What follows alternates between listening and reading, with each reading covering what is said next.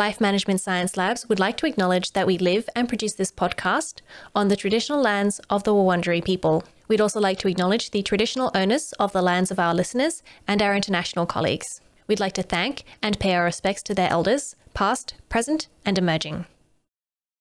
Hi everyone, and welcome to On The House, the Household Management Science Insights Podcast, produced by LMSL, the Life Management Science Labs. We are champions of life management science, providing structured insights informed by science and inspired by practice on key aspects of conscious living. Each week we bring you scientific and practical insights on each element, with expert knowledge from professionals in the field. I'm your host, Gabriella Joustra, coming to you from NAM, Melbourne, Australia. Let's get started. Hi everyone, and welcome back to the podcast. We're here today to talk about living well alone. But before we get going, would you like to introduce yourself? Hi, thanks so much, Gabriella. My name's Hannah Carmichael, and I'm the director and co-founder of the Living Well Alone Project, which is a blog and social enterprise focused on empowering people who live alone. So we're going to start off with a bit of introduction to you, called Have You Met Hannah? So what's your favourite book? There are so many that I could choose from.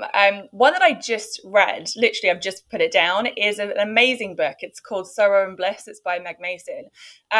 It's not actually the book I was going to talk about today.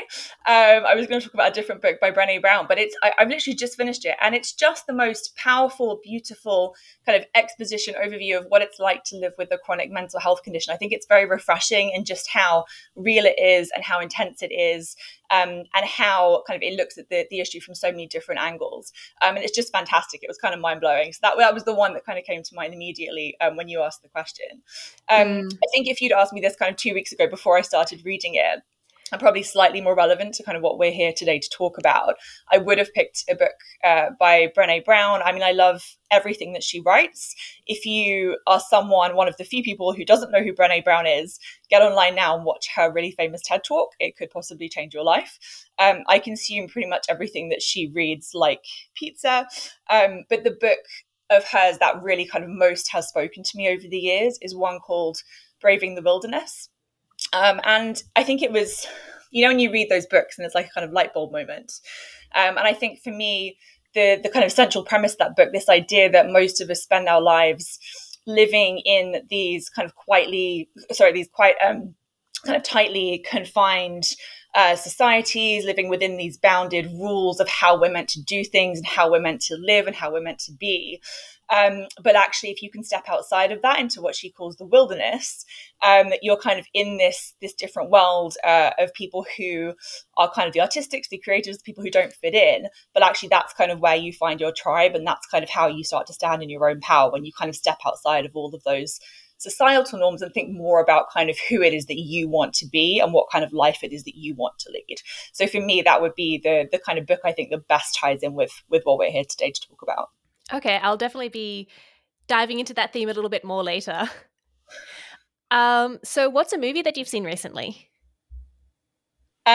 So I haven't actually seen that many films recently. At the moment in my household, so there are two of us living here right now. I rent a room out to young people who are leaving the foster care system. I have a young woman living with me right now, and we are on a huge Netflix binge. So movies, not so much, but we have been watching Stranger Things from the start. I don't know if you've seen it. Don't spoil it. I haven't seen the last season. I won't tell you how it ends. I won't, I promise. But I think the thing I just find, it's a great show for many reasons. It's kind of scary, so don't watch it if you're too freaked out by things that are like kind of horror shows. But I think the thing for me that I find most refreshing about it is the focus on friendship as the kind of driver of the show. I think there are these kind of romantic connections and storylines that pop up, but they're not really the thing that drives it forward. It's much more about these friendships across kind of age boundaries, gender boundaries, race boundaries, that kind of keep it going and drive it forward. So that's, we've been binging it. Outside of that, I'm just interested in anything kind of human interest and human stories. And I have absolutely no shame with that.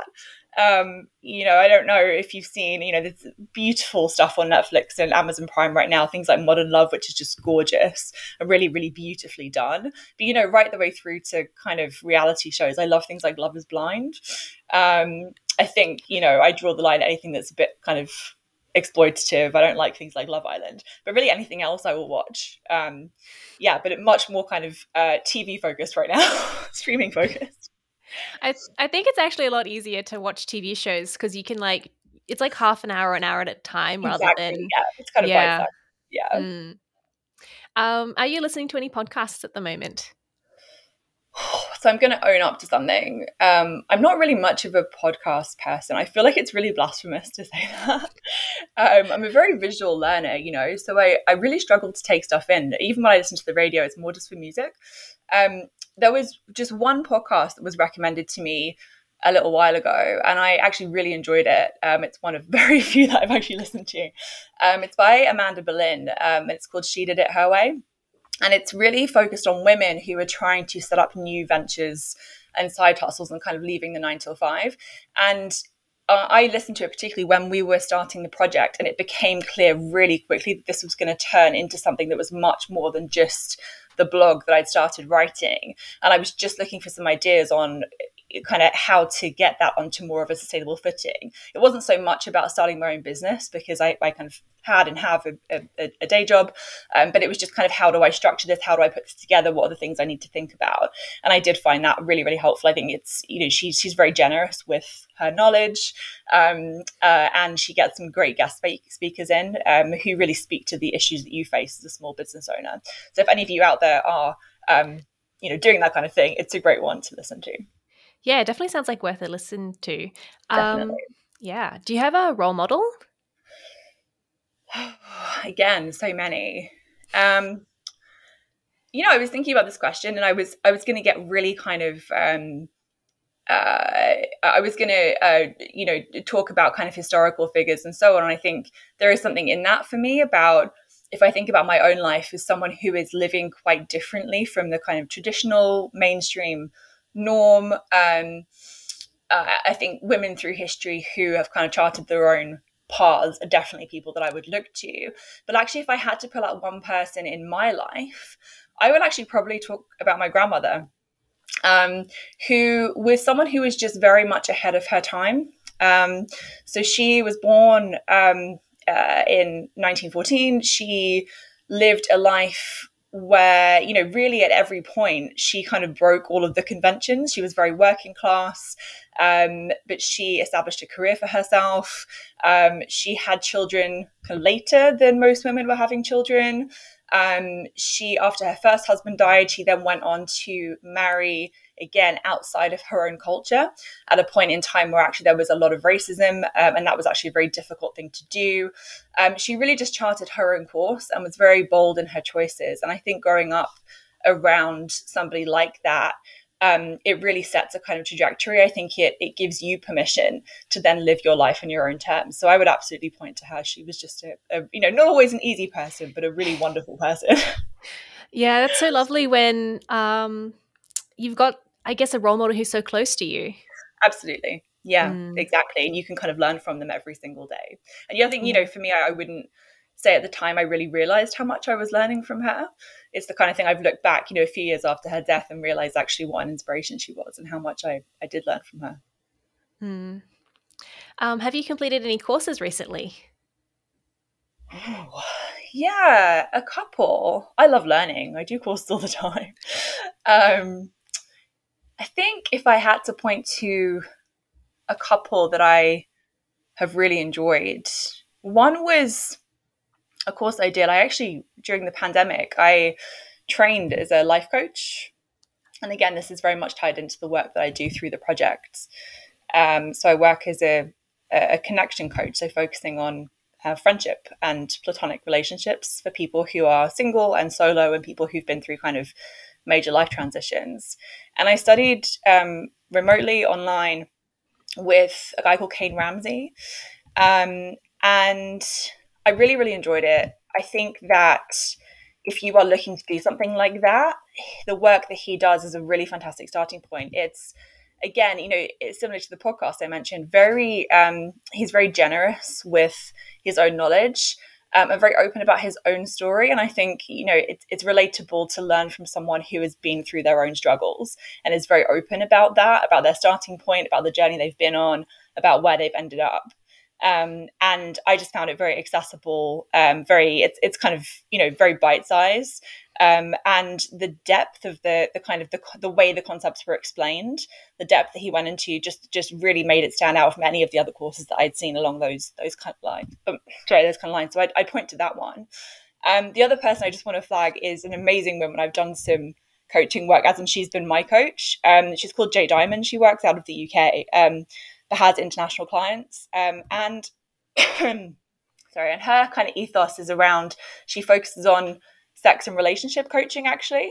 And I first got to know her at a point in time where I was actually in a relationship and needing some help with that. But actually, the most powerful part, I think, of what she does that I don't think she talks about as much as she should, is actually around kind of self-connection and knowing yourself, knowing your value, knowing your worth, knowing what you stand for.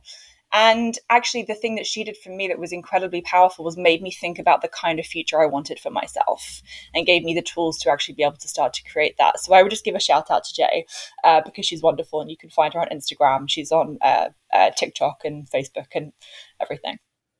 What's her, do you know her handle so people can find her? I can look. We can find it later. Maybe we'll put it in the show notes. Great, that would be amazing. So what's your definition of household management? So I actually had no idea about this. I'm going to be really honest. So I Googled it when you said you were going to ask me this question. And encyclopedia.com is the first one that springs up if you Google this. And it talks about the various tasks and chores associated with the organization, financial management, and day-to-day operations of a home. Which I thought was a kind of nice summary. I mean, I think for me, if I had to just kind of write a list, it would be everything that goes into running a functional home. And, when I say functional, I think that differs from person to person. It's, what functional actually means. But it's everything, isn't it? It's cleaning, it's laundry, it's DIY, it's maintenance, cooking, organizing, budgeting, shopping. It's actually a really long list when you start to think about it, but I think I would probably take quite a broad definition of household management for myself. Is there something you think people get wrong when it comes to household management? I really do. Yeah, I think a lot of us set our standards incredibly high, and I think we do that without necessarily recognizing some of the other pressures that are just a part of everyday life these days. I think we beat ourselves up a lot. I think we kind of assume that there's this standard that everyone else is living up to, and we're kind of failing or falling short somehow. I'm part of all of these online communities, particularly around kind of single people who live alone, single parents, that kind of thing. And I just see constantly people kind of berating themselves, beating themselves up for not being good enough. And I think, in my experience, actually, everyone kind of struggles the same amount with this stuff. And I think the people who aren't struggling they're buying in help, or they're kind of making sacrifices elsewhere in their lives to be able to reach these crazy high standards. Or they're just at the kind of really organized end of the spectrum that most of us aren't at. So I think that the mistake we make is trying too hard to live up to standards that are just not attainable. And we should all just cut ourselves a little bit more slack. Yeah, and I think, definitely. I mean, I know that I always feel like my house isn't tidy enough. I'm not cooking for myself enough. And I just think that it's impossible to do all of those things and also like work and have a social life. Exactly. Yeah. And also I think the other thing is that we see our own dirt more than other people are ever going to see it. There's a spot that you haven't dusted or vacuumed or something. If somebody came into your home, they'd never see it, right? Unless they were looking with a microscope. So I think there's also that we see things that other people just don't see and don't care about, right? If they really love us, they really want to be there, they're not gonna mind. You can also just lie and say, "Oh, I'm gonna clean tomorrow." Exactly. You just got me on a bad day. You can job. Yeah, exactly. Yeah. And I guess it's also when you're so we're about to I'm about to ask you what your blog is about, but when you're living on your own, you're allowed to set your own standards. Yeah. I guess. You don't have to live up to anyone else's standards. No, and I think it's, you don't. And I think it's not just that you get to set your own standards. I think it's really important to set your own standards and not try and live up to these kind of unattainable standards or kind of spend your life obsessing. I mean, I was in a forum the other day with a woman who was just driving herself crazy. She just was, you know, literally vacuuming kind of 3 times a day because she just felt it was never clean enough. And I think you do have to just decide what is right for you. And that is going to look different for different people. I mean, if I think about myself, I have a certain tolerance for a certain amount of mess, of my own mess. If it gets past a certain point, it is not, I'm not happy with it. But also fundamentally, it starts to actually affect my well-being, which sounds like quite a deep thing to say, but if I'm kind of trying to, you know, if I can't find things, I'm looking around for things, there are dirty plates on the side, it actually starts to affect my mental health. So for me, it's about at what point do I need things to be at to just be able to function, and that will look different to someone else's. But I think knowing where that point is really, really important. Mm. So what we've sort of mentioned it a little bit before, but what is your blog? What's the project? Yes, the project is a bit more than a blog now, actually. So we style ourselves as a social enterprise these days, and we have a mission, which is to celebrate and to normalize solo living as a valid lifestyle choice, particularly as more and more people around the world start to live alone for longer and longer stretches of time at various points in their lives. And that's something that we're seeing not just in the UK, not just in Australia, but internationally as well. And alongside that, we're really here to support and empower anyone who is starting to live alone or thinking about doing so. And the reason for that focus is that most people don't choose to live alone. I think very few of us kind of start out in life thinking, you know, this is where I want to end up.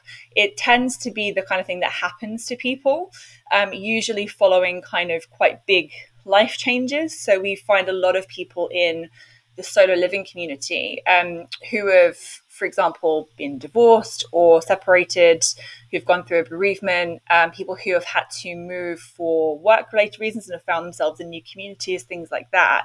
So there's these kind of seismic shifts happening in people's lives, and they end up living a particular lifestyle, which perhaps they're not necessarily equipped to be able to live, because none of us grow up living alone. We all grow up living with other people. So there's just a huge learning curve. There's a lot to learn.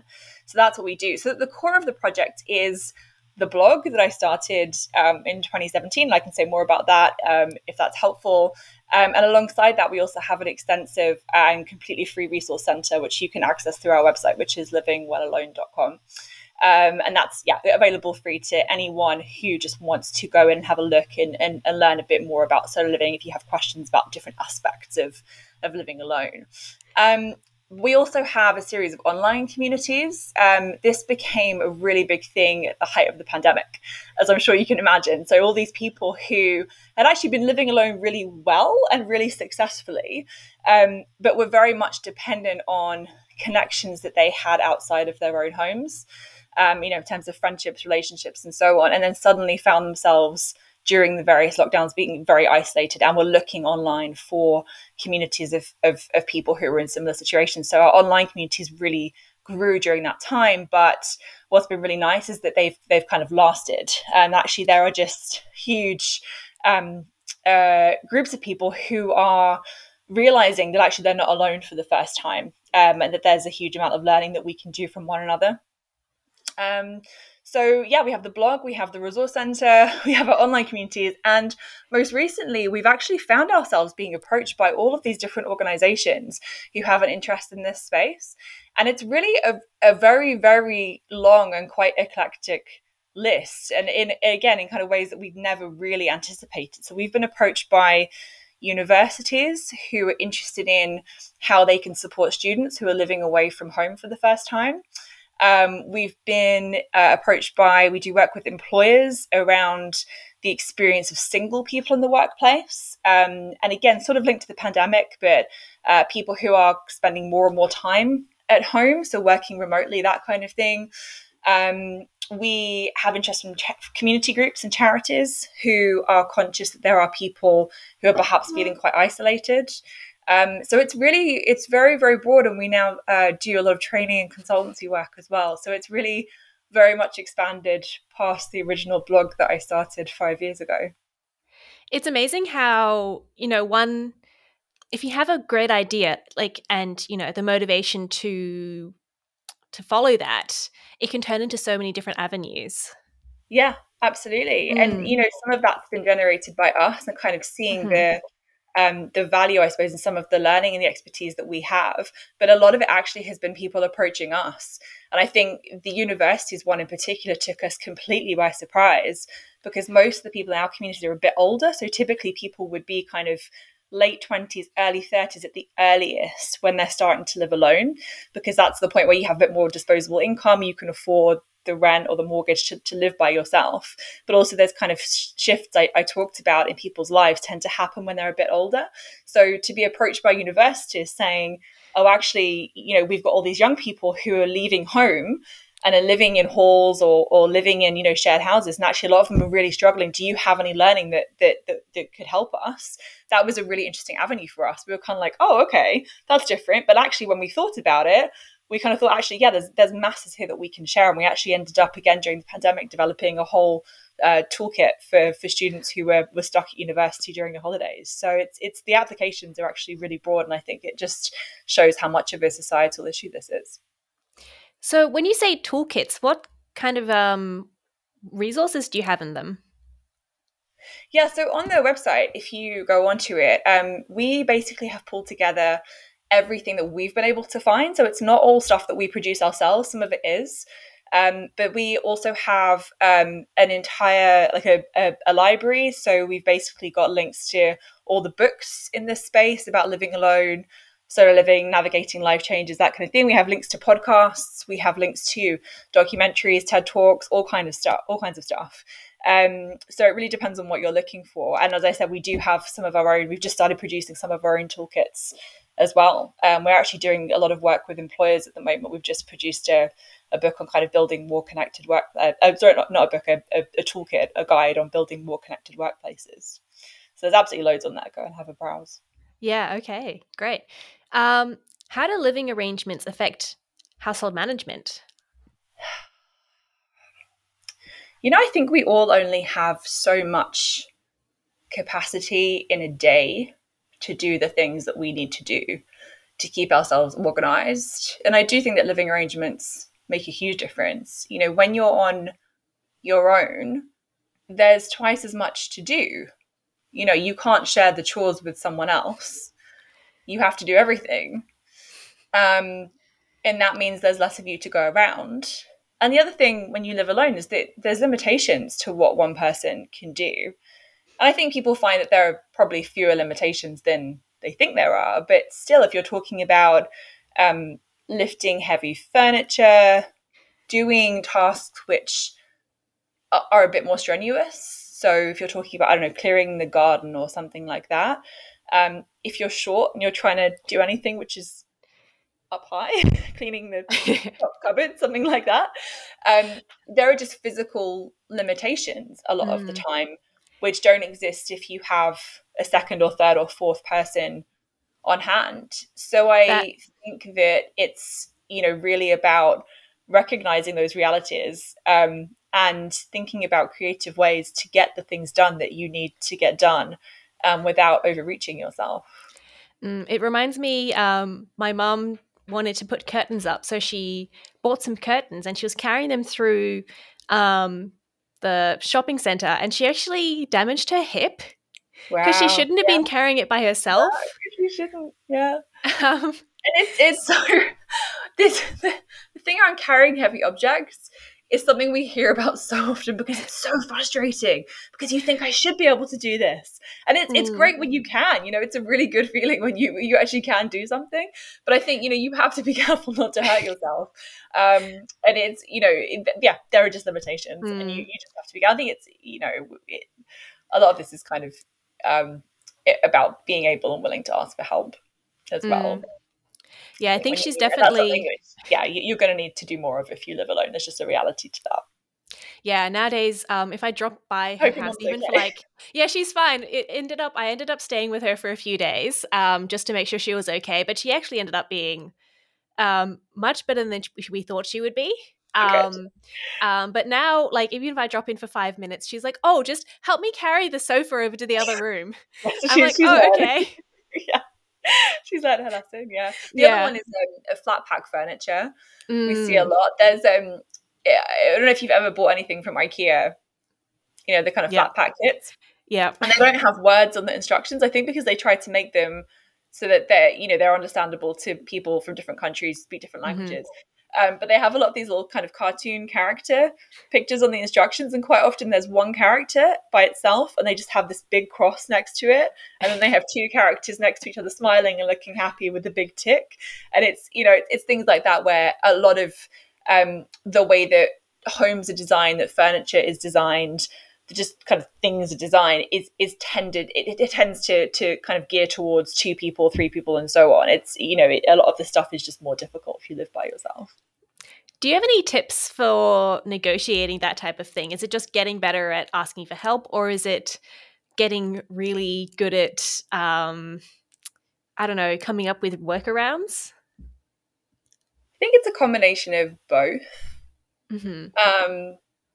So, you know, what you need is going to differ depending on your circumstances. So someone who is, you know, young, relatively able-bodied is going to have a different set of needs to someone who is perhaps a bit older or living with a sort of limiting health condition.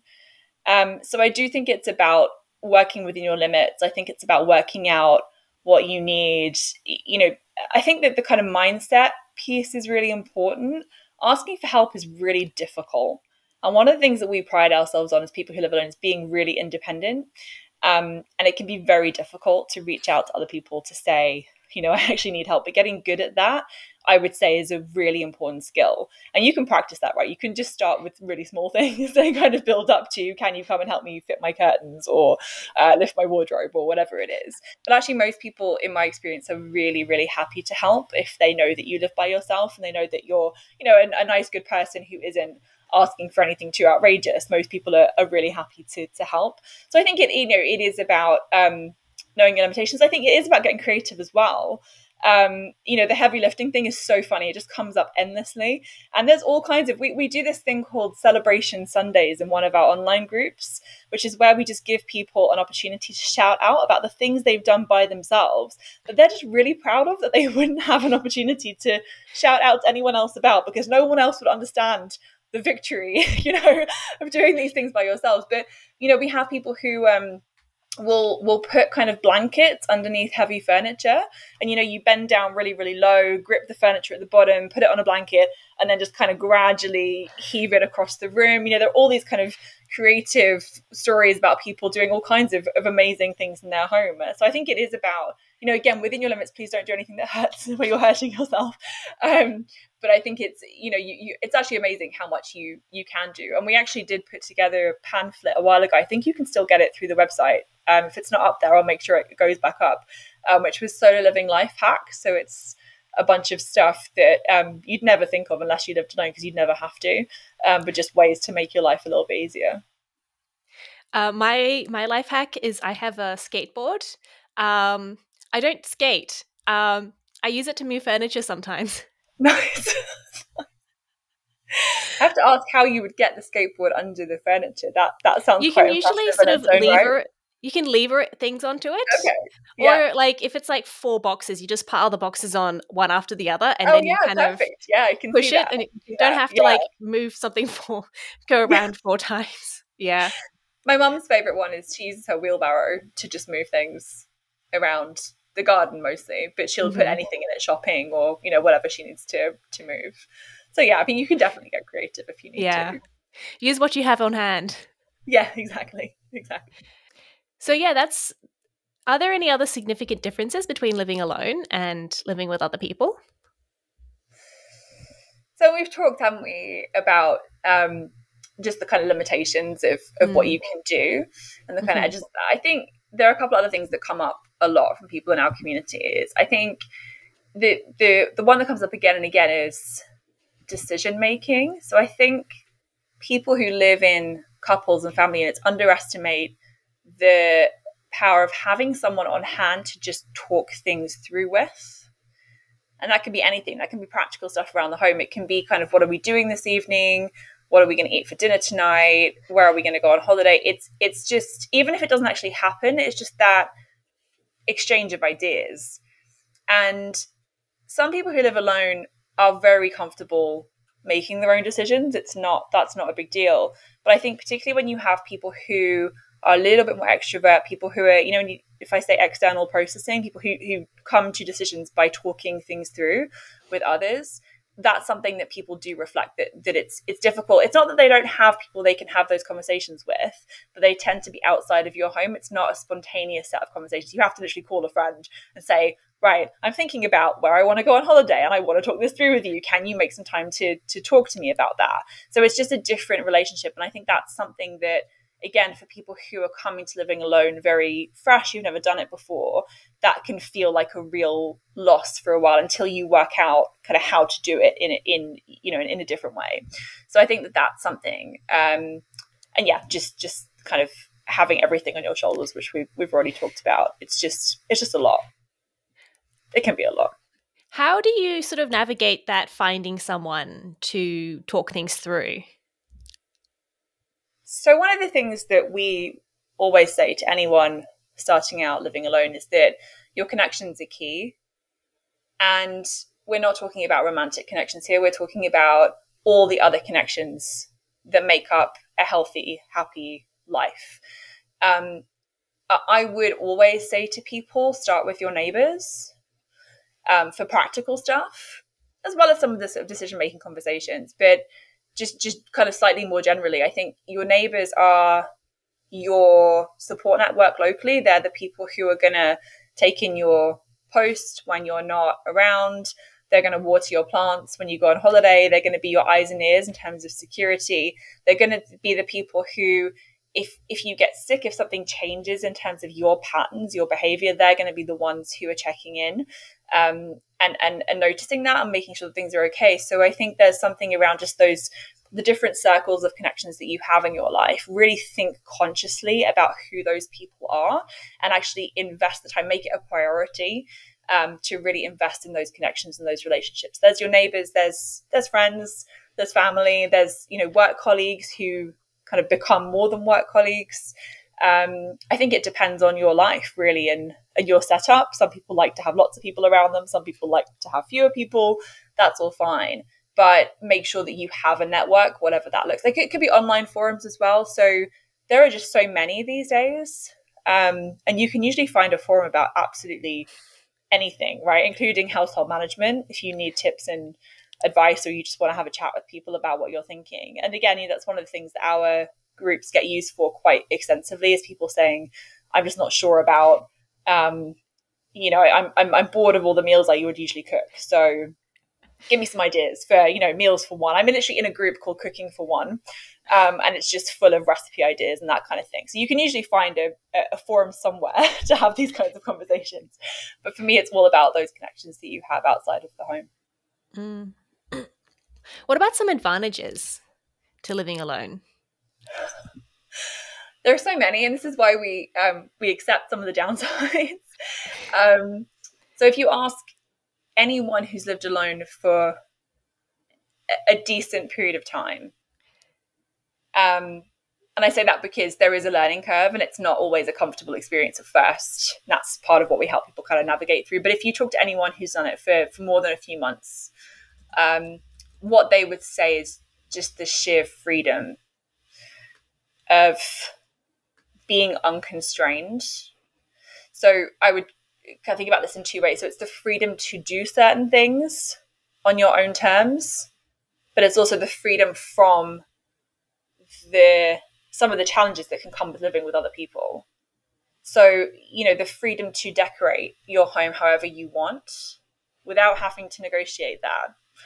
The freedom to eat the food you want at the time of day that you want, to eat ice cream at 2:00 in the morning if that's what you want to do, without anybody querying that or passing judgment on that. It's just that's what you want to do and that's fine.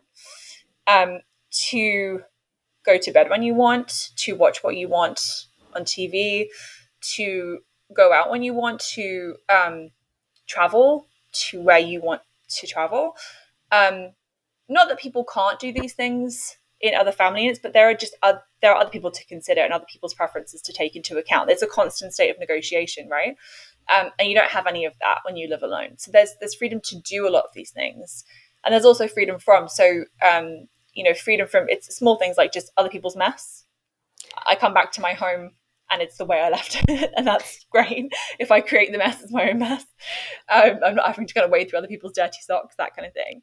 But kind of on a more serious note, it's freedom from, I think we hear this not exclusively, but particularly from women, freedom from coercive, controlling, abusive behaviors that some people have experienced that have led them to living by themselves. So there are huge benefits, I think, in both of those directions, but freedom is the single biggest thing. And it's not always comfortable at first, because a lot of us live our lives, as I've kind of talked about a little bit before, within these kind of what we think are the kind of rules of the game, or the rules of how we're meant to live. So to suddenly have this kind of uncontrolled freedom, you feel a bit like a teenager where your parents have gone away for a weekend and you can suddenly do anything you want because no one's going to tell you not to.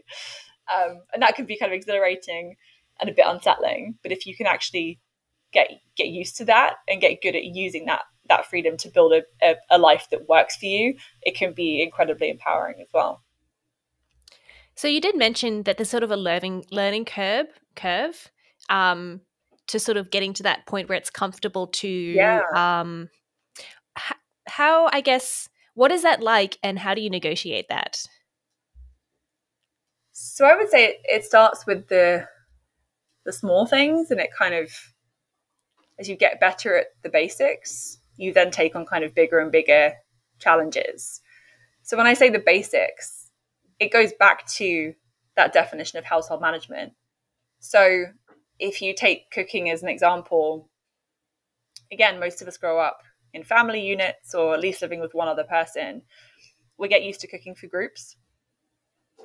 Or we share the cooking, so we're not having to cook every night. So how do you make sure that you're eating healthy, nourishing food and the right amount of food without having to start from scratch every single evening? There are just things that you need to learn about how to do it. It's just different to living as part of a bigger group.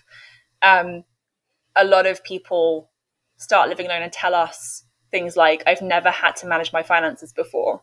There's always been someone else to do that for me. Or I've never had to pick up a screwdriver before, or a hammer before, because there's always been someone else to do that for me. I've never had to clean before. There's always been someone else. So it's those basics. Sometimes it's just learning the skill, and sometimes it's learning how to do it in a way that works when you're living alone.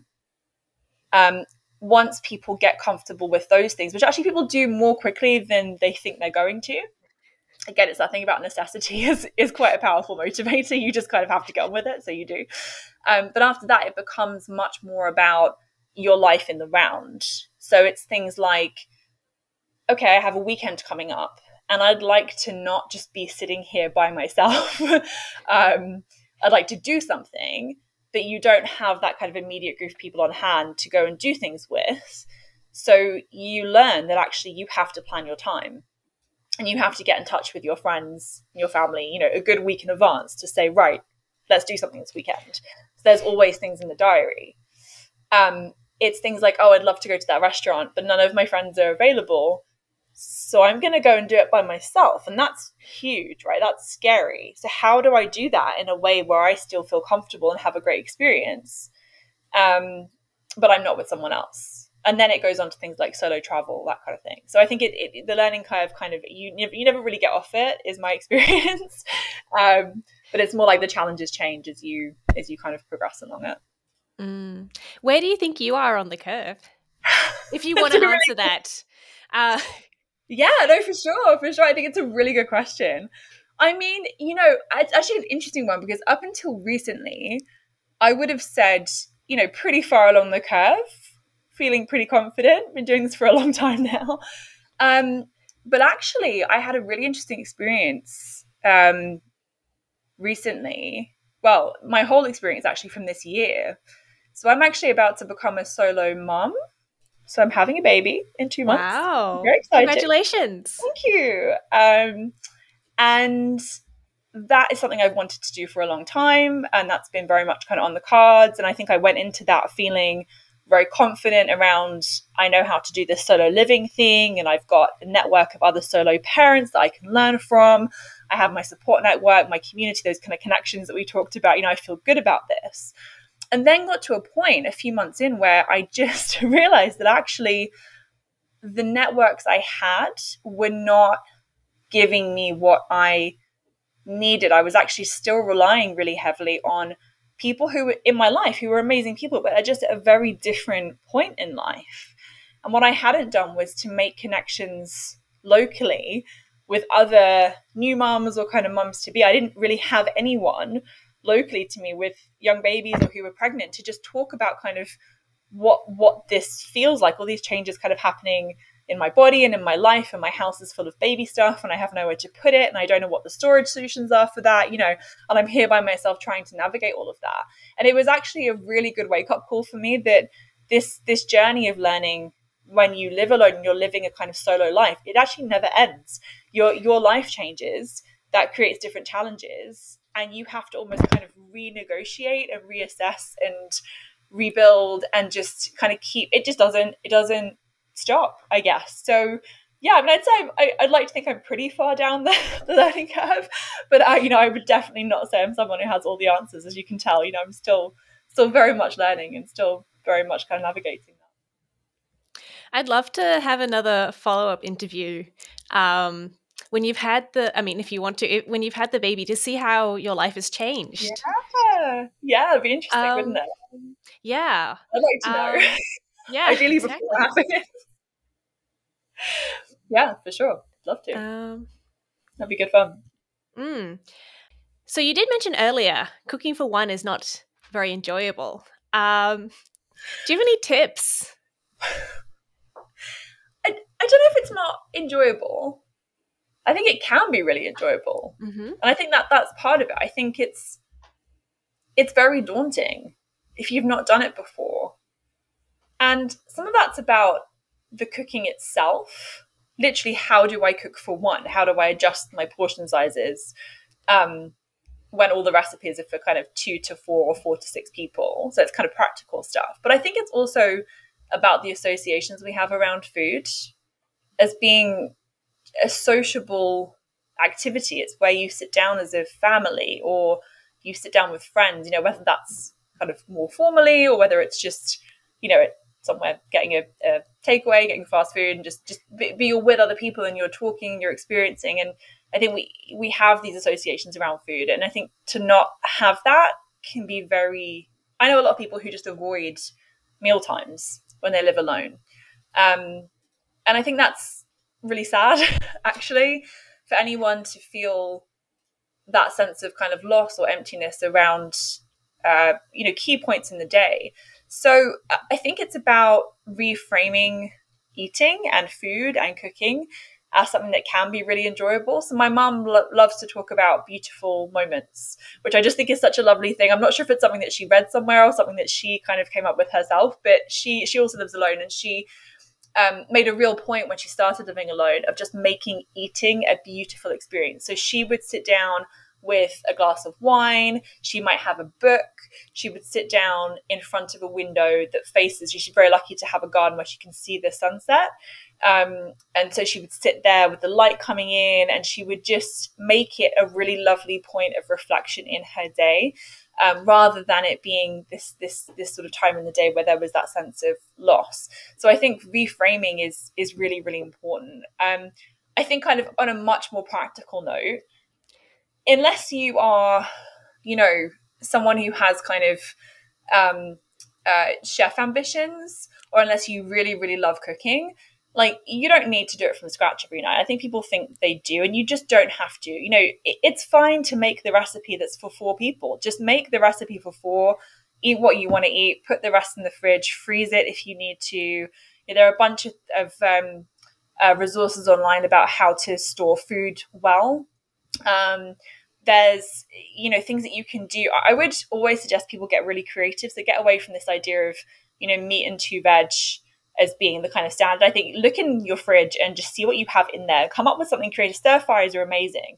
There are all these apps that you can get where you literally put in 3 ingredients and it will give you a recipe that you can make with 3 ingredients. You know, just be creative. And I think the other thing is that going back to the idea of freedom, you know, try things that maybe you wouldn't have tried because somebody else in your household didn't like that kind of food. Or maybe it's just outside of your comfort zone a bit, but you're kind of curious, you know, just actually make the process of making the meal a really nice and fun one. Go out and buy really nice, fresh, good ingredients if you can afford to do that. Get the best that you can afford.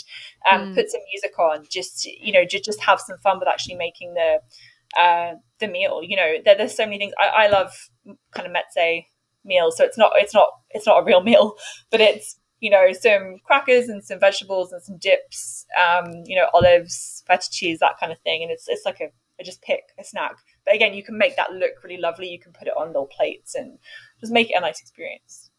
So I think there's lots that you can do around meals to just make it much more bearable, much more manageable. That's a great idea. I love the idea of just putting everything on the plate and just making it look fancy. Yeah, and doing that for you because you matter. I think that's so important when you live alone. It's so easy to fall into this trap of, oh, well, I don't have anyone here, there's no point. But actually, you matter so much and your experience matters. And you're the only one living your life. You know, why shouldn't you have a nice plate, nice cutlery, a candle, the glass of wine? You know, I think a lot of it actually is about self-worth and self-care and actually investing in yourself. I would absolutely, you know, start with meals and prove to yourself that actually, you know, you're worthy of just having a really nice time. And it doesn't matter if there's no one there to witness that. It's absolutely fine to just do it for you. Be a little bit selfish. It's fine. That's a lovely sentiment. Just doing everything for yourself. And so you did mention before with the book that you suggested, it's about knowing yourself and knowing your boundaries. Did you want to speak about that a little bit more? No? Depends what you mean. What I just going through your head? I wrote some notes and then I was like, oh, we should talk about that a bit more. But because you mentioned that your the course you did was about knowing yourself and finding yourself, and I feel like this is it sort of does link in my mind. Maybe it's too esoteric, that, you know, cooking a meal for yourself that you want to eat is part of that discovery of yourself. Absolutely. And this is, you know, we talked about the learning curve, and I think this is a key part of that learning curve, to get to a point where you know yourself so well that not only are you living a life that suits you, whatever that looks like, but also that you're at a point where you're not prepared to compromise on that. And if you speak to people who have lived alone and have then gone on to live with other people. So that would primarily be people who've then gone into romantic relationships and decided to live with their partner. One of the things they say is that the most powerful piece of learning has been knowing themselves and knowing where their boundaries are and knowing where there are things they're prepared to compromise on and things that they're not. And I think there are powerful lessons in that for all of us. This is not just about being single or living solo. This is just something I think it's a process that I think all of us should go through to work out where those lines are for us. And we talk a lot about boundaries, don't we? But I think it's not always a particularly well-defined or well-explained term. But, you know, this is, so I know a lot of the one thing actually a lot of people say is, I'd never go back to sharing a bed with someone else. And it sounds funny, but you live alone for a while in your own huge double bed. And you realize how amazing that is, and is an experience to not have to sleep next to somebody who's moving around or snoring or wants the room a different temperature or wants to be awake at a different time of day or night to you, wants to go to bed at a different time. It actually is a really luxurious experience. It's lovely. And actually, I know a lot of people who've started to live with others, but their condition is we have our own bedrooms. We can sleep in the same bed when we want to, but we also have that space to retreat into that is entirely our own. So that's it's kind of a funny one, but it's such, I hear that so often, but I think it is about boundaries and personal space and that idea of prioritizing yourself and your needs. And actually, we all know that getting a good night's sleep is so good for us in so many ways. That I can really see why that's something that people would want to carry forward. But it's, it's also things about kind of how you allow yourself to be treated by other people and the kind of standards that you set for yourself. And I think that, being alone with our own thoughts isn't something we're all comfortable with. But I think if you spend periods of time by yourself and you can actually get comfortable with the thoughts that are going through your head, there's a lot of space there for personal growth and personal development. And that's something I think that is part of that kind of solo living learning curve, or certainly can be if people want it to be. Mm. Is there something, is there a practice that you do at home, like regularly to improve your lifestyle? Yeah. I mean, the thing I do regularly is I do 15 minutes of yoga every morning, sometimes twice a day, but every morning just for 15 minutes. And it's not strenuous yoga. I'm not doing handstands or anything. It's very gentle, but it's just my way of waking up to the day, waking up gently, having a little bit of time to myself for reflection and just kind of getting my body moving. So I do that. For me, it's a lovely way to start my day. Mm. What are three good things about that? Or what are some good things about that? It doesn't have to be three. Yeah, so I think the first thing is the kind of physicality of it. Just stretching and just feeling my body and just feeling kind of ready to kind of take on the day physically. I think the other thing for me is so a lot of people will practice kind of mindfulness while they're doing yoga and will try to switch off their brain. I tend to wake up with a very active brain. My brain wakes up thinking, here are 10 things I need to do today. And actually, I found it's more powerful to just let that happen. So I'm kind of physically moving, but I'm just letting my brain think through and prioritize all the things that it needs to think through and prioritize. So for me, it's just that space where I'm not doing anything else. I'm not on my phone. I'm not, there with the TV on. I'm not on the phone to someone. I'm just creating that space for my brain to be able to do its thing, which I think is helpful for me, in terms of just prioritizing and working out kind of what the important things are for me to get done that day. And I think if you're looking for a third thing, it's just calming. It's nice. I just feel better. It's just a lovely thing to do. Mm. That's it. Are there any challenges?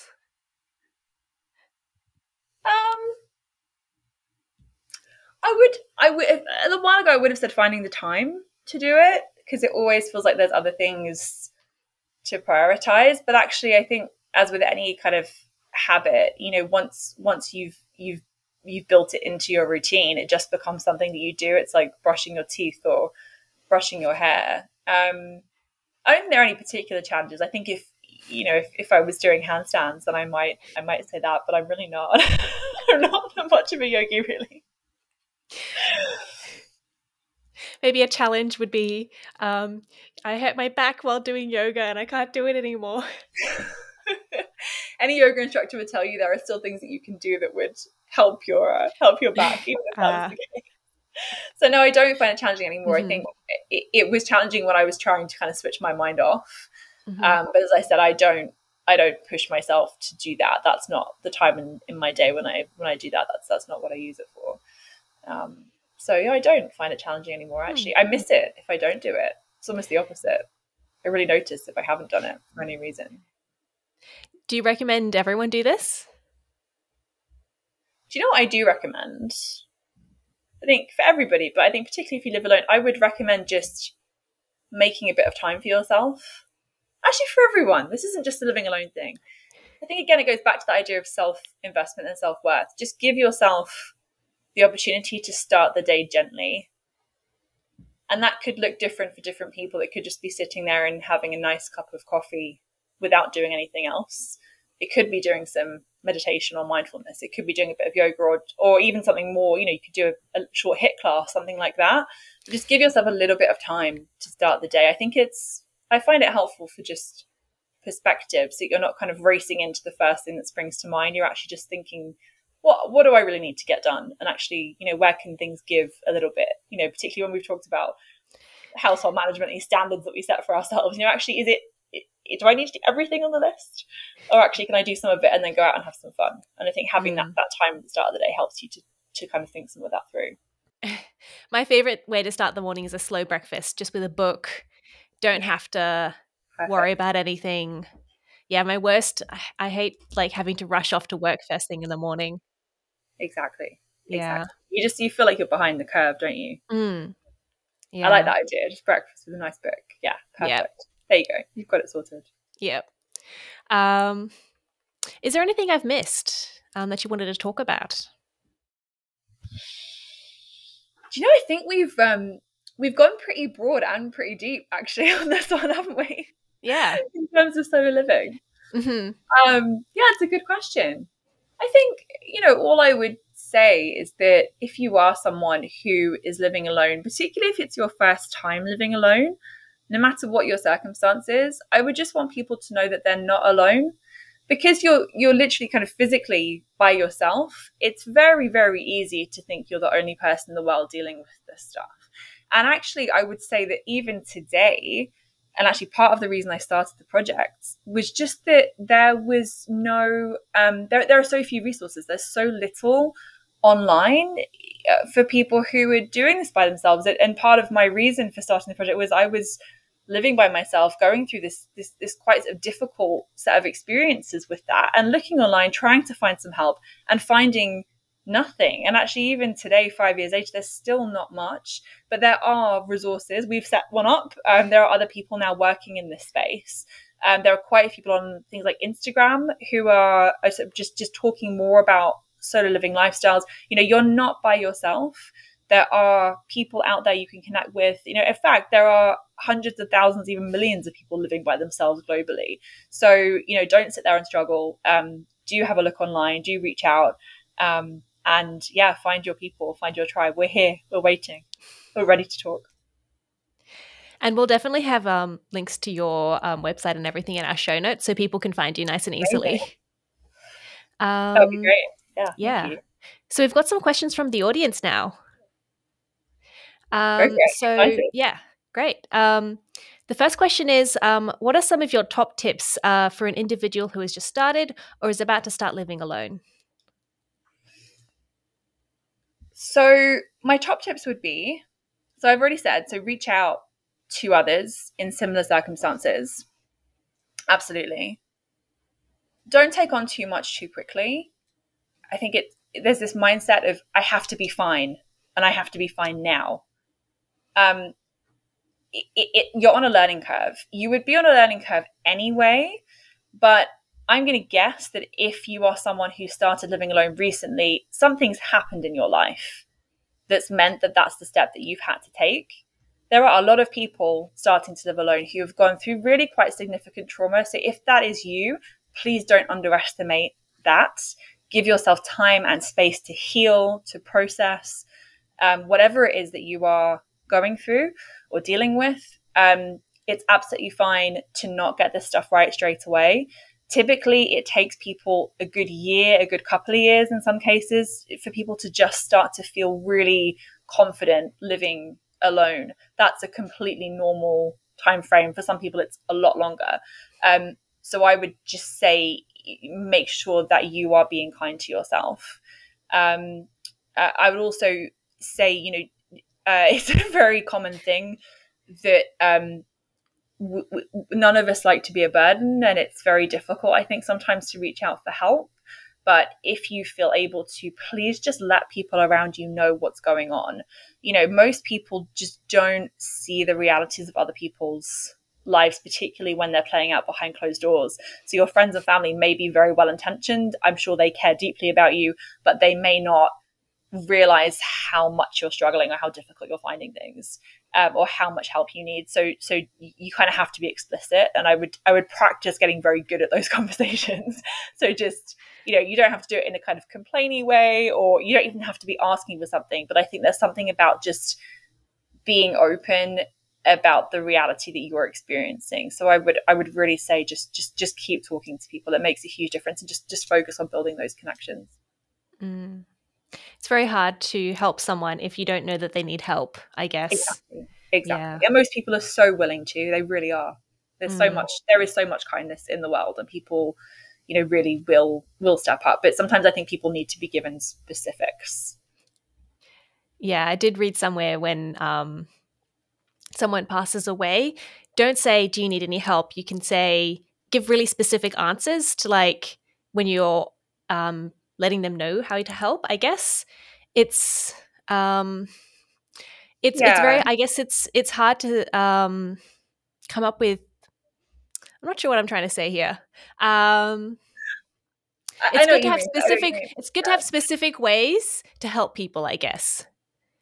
Yeah, definitely. I think, in situations like bereavement, it's mm-hmm.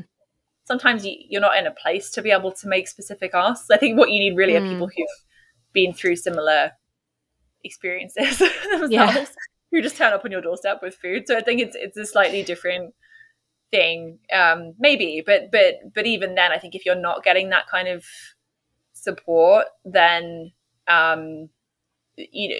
just being able to say, look, actually, it would be so nice if somebody would just cook me a meal. I would just really appreciate it if you would just come around and bring me some food. I think if you can get clear on kind of what it is that you need, people find that easier than just, I'm feeling sad, I'm feeling alone, I'm struggling, because people don't often know what to do with that. And the other thing is to recognize that, I just went through this huge learning curve with this. I was dealing with the bereavement when I went through this phase of just thinking people didn't care. And it just wasn't true. It was that people didn't want to impose themselves on me. Because I gave this impression of being someone who was so independent, so on top of things. When people saw me, even after I'd been through this bereavement, was struggling a lot with my mental health and living alone, people saw me and I was cheerful and I was, on good form, and because I wasn't wanting to let them down. But then that also meant that they couldn't see how much I was struggling. So, and even when they could, there was a kind of sense of, well, she's so independent, we don't want to encroach or, push in. And I think a lot of people are very polite in that way. So that's why it's so important that we take responsibility for actually just initiating those conversations and saying, look, actually, I'm kind of all right, 50% of the time, but you know what, the other 50% is just really hard. It's actually really hard right now. And it would just be so nice if I had someone to go for a drink with in the evening. Could we do that? It would be so nice if we could just cook a meal together. Is that something that you could help me with? I'd just love to get that bookshelf set up so I can just organize my stuff.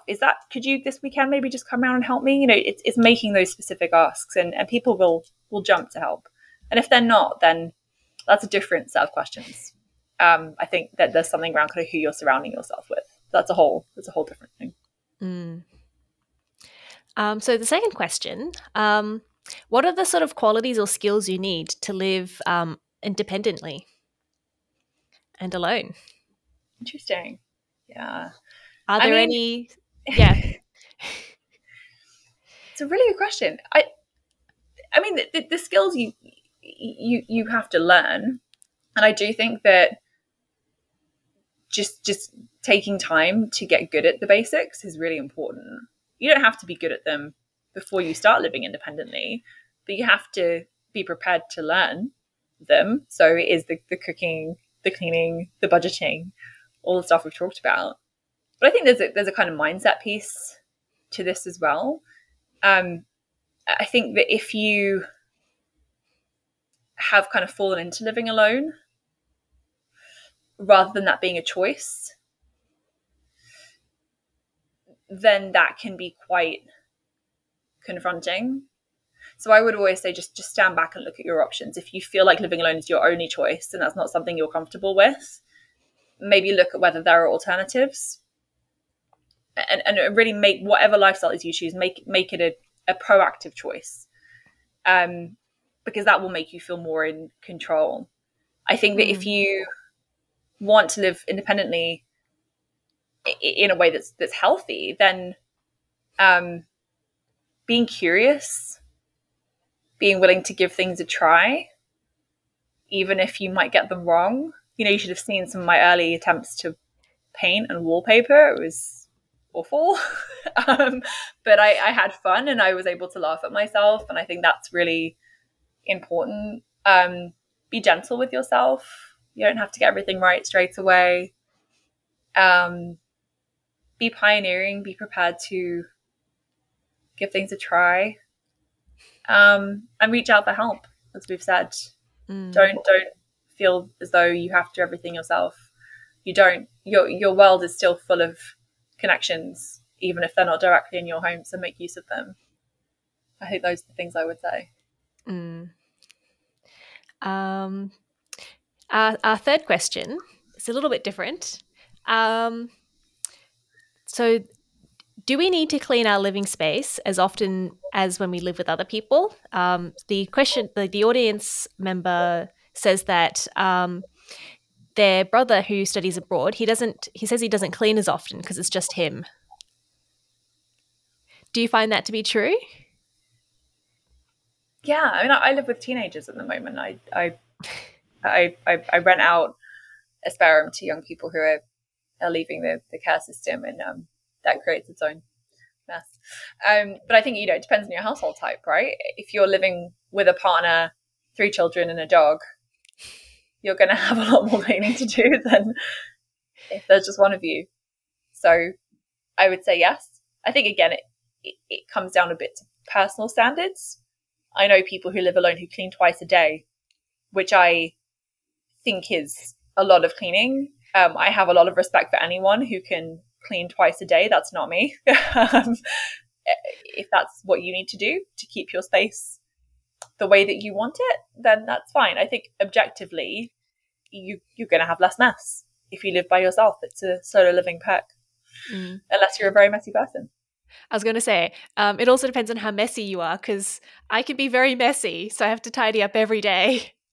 Yeah, and you know, there's this thing about accountability, isn't there? You know, if you live with someone else, you might actually be neater than you are if you live by yourself, because you're sharing a space with someone else and you want to be respectful. So yeah, I think there's maybe a degree of it depends on just kind of how messy you are as a person as well. 100%. I do my dishes way more when my partner's there in the apartment with me. There you go. When I'm at home by myself, I'm just like, oh, I'll just leave the dishes. I'll do them later. Yeah, if you're happy with that, then that's absolutely fine, right? I think it comes back to kind of the standards you're setting for yourself. The next question, how do you fill up your time? My time, personally. Or just, I guess, if you're living alone, how do you fill up your time? Yeah, it's such a good question. I think there's this perception that if you live alone, you will be sitting by yourself night after night, day after day, with nothing to do, bored, maybe a bit lonely. I think that it really is a very widely held perception. I mean, in my experience of people who've lived alone for any stretch of time at all, it's the complete opposite. We have so much to do that we don't know what to do with ourselves. That's certainly true in my case. I there are not enough hours in the day for all the things I'm interested in. I think that you can sit by yourself at home and do nothing, but most of us would get bored with that very quickly. I think coming back to this idea of freedom, when you live alone, especially if you are single as well, you have a lot of time on your hands. I would describe it as having unstructured time. There are not lots of things filling that time. which means that you then have choice. So you can decide how you want to spend your time. And people do that in a myriad of different ways. One of the interesting pieces of research that has come out in the last few years is about the involvement of single people in their communities. And actually, the research shows that single people are much more likely to be involved in community groups. They typically will spend more time at the gym, in restaurants. They will actually spend more time on family obligations than people who live in family units. So, for example, supporting parents, siblings, nieces, nephews, supporting their friends, that kind of that ability to flex your time to the things that matter to you is, again, one of the biggest freedoms of living alone. I mentioned that we have these things called Celebration Sundays in one of our online communities, and people share all sorts of things they've been up to, crafting, hobbies, music groups, gardening, hiking groups, adventuring, going off and doing weekend city breaks or, travel adventures. It really depends on the kind of life that you want to build for yourself. And I think, that the starting point would be, how do you want to spend your time? Because you have that complete control and choice. And again, that can be very overwhelming at first, especially if you're somebody who perhaps has historically looked to other people for ideas on kind of how to spend your time. There's a big learning curve, but if you can start to see that as an opportunity, there's an awful lot that you can fill your time with if you want to, and it can be very exciting. And I would say give it a go if you're not sure what you want to do. Just try some stuff, join some meetup groups, go to a few different things and just see what you enjoy. There's so much out there. There really is. It does remind me of, I've had people come and say, I don't know what I did before I was retired. Yes. I have no time to do anything now. I'm so busy all the time. For a day job. Yeah, exactly. Yeah. Because they have so many things that they want to do that they're just doing every day, which I think that's the dream, honestly.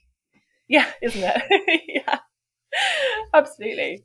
Life is exciting if you want it to be, but there's absolutely no need for anyone to be doing nothing. And that, in my experience, that's not typically how people who live alone would spend their time. I think so. That's all the questions we have from the audience. Really good question. Yeah. Yes, we did have some great questions. So now is the open mic, so you can talk about anything you're interested in. Okay, great. I'm kind of excited about this. I have a few thoughts, so I'm just going to kind of riff around them. So the thing I wanted to talk about is this idea of dimensions of difference. And this is a phrase I came across when I was doing a course on inclusion and diversity at work. I did this a couple of years ago now. And this is about any situation you find yourself in where there's something about you that sets you apart from the norm, whatever normal is for the group that you find yourself in at a particular point in time. And that could be a friendship group, it could be a group of neighbors, people in your community, it could be colleagues, or even a group of people from within your family. But the thing that sets you apart is your dimension of difference. And the common ones that we talk about, all the time are things like race, gender, sexuality. In the UK, we call them protected characteristics. But dimensions of difference can go much, much broader and do go much, much broader than that, including things like your relationship status, what kind of property you live in, flat or house, the neighborhood, the location you live in. That's perhaps particularly a city thing, but it's, that's something that comes up a lot. Your style, the clothes you wear, how you spend your time. There are thousands of things that at any given time we can realize mark us out as being different from how the other people in that group live. And I think depending on how the group decide to navigate that, it can be a very uncomfortable experience. There can be a lot of judgment. And I wanted to talk about navigating dimensions of difference, what you can do if that is your experience, what kind of mindset you should adopt if you find yourself in a situation where something about you becomes kind of highlighted in that kind of slightly uncomfortable way. And the reason for wanting to talk about this is that I do think this is linked in very much with living alone and being single in a world that still puts a premium on settling down, getting married, having babies in a couple, in a kind of more traditional sense. And it's certainly one of my dimensions of difference that is somebody who has embraced solo living and is very comfortably single. I very often find myself in groups where I'm the only one living the way that I do, and I'm surrounded by couples, and that's something that I'm kind of critically aware of a lot of the time. I think particularly at my age, that's just kind of where people are in their life. And I'm very lucky because I'm surrounded by some really kind of wonderful, accepting people. But it is something I still kind of feel quite often.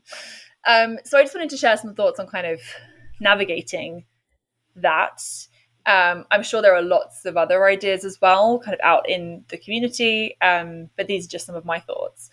And I think my first reflection would be that it can sometimes pay to take a second to try to differentiate between curiosity and judgment. I think particularly when we've been on the sharp end of negativity in the past about who we are or the way that we live, it's very easy to assume that people are jumping to judgment, and it's very easy to become very defensive. And I've certainly been guilty of this in the past. But actually, in my experience, often people are just interested and they're just curious and they have questions about your life or about you because that's not within their frame of reference and they just want to understand more. And I think as long as people are asking questions respectfully, perhaps checking with you that actually it's okay to ask questions, and are taking the time to kind of process what you're saying, and ultimately are reaching a place of acceptance, actually withholding our own assumptions about their intentions is really powerful. Ultimately what we want is we want people to learn, and we want people to be accepting, and where people are judging, we want them to change that behavior, right?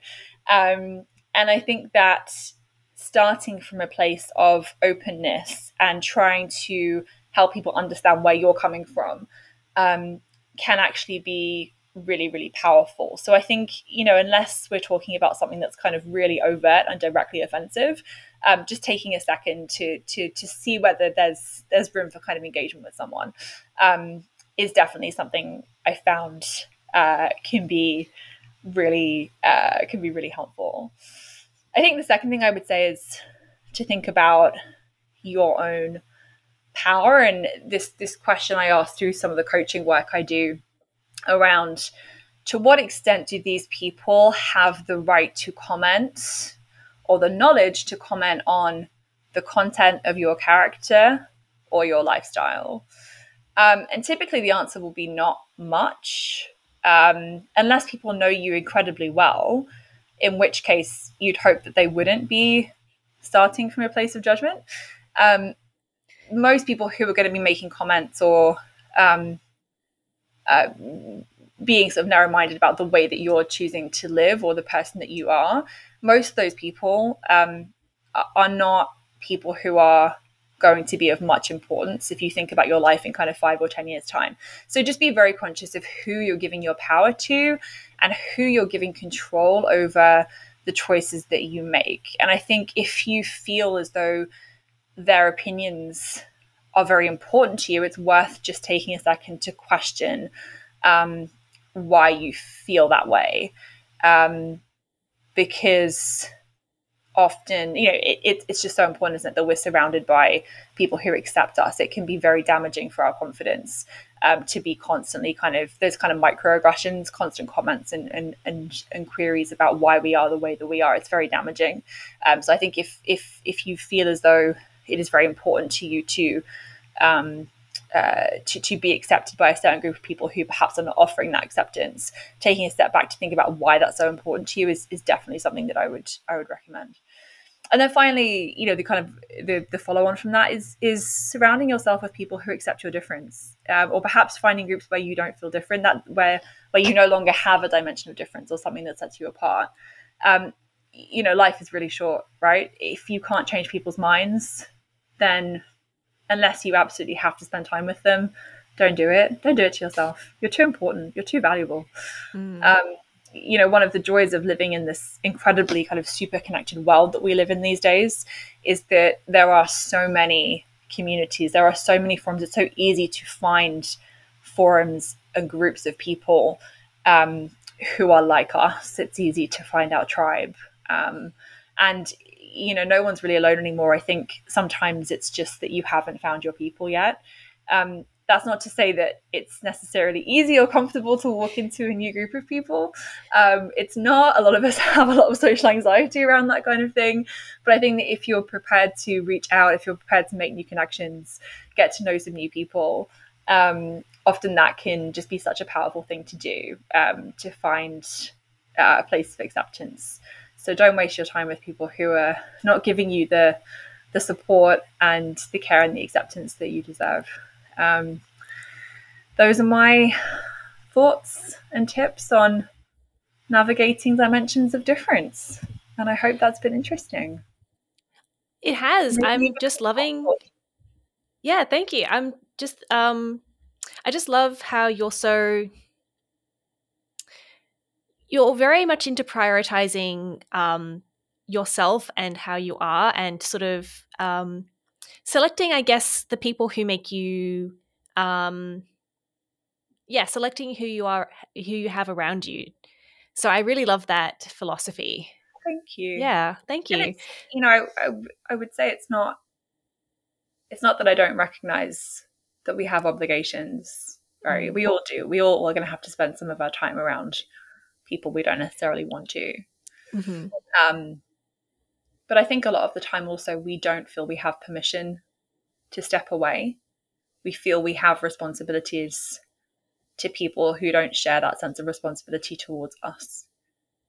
And I think if you are in dynamics like that in any aspect of your life, it's worth thinking about actually where is that sense of obligation coming from? Who's making you engage? Who's making you spend your time and your energy in those relationships, in those connections? And actually, is there space to maybe just retire some of them or change the amount of time you spend on them and maybe replace them with connections, friendships, relationships that just serve you better? And again, I think it's that freedom of having the time, being solo, being single, living alone, where you have that time to think about these things. But it's so important. It's so important. We have one life, you know? Yes. Well, thank you for joining me on the podcast today. It was really great to have you and have all your thoughts. No, thank you so much for having me. It's been really, really great. I've really enjoyed myself. Thank you. You've been listening to On The House, produced by the Household Management Science Labs, a division of LMSL, the Life Management Science Labs.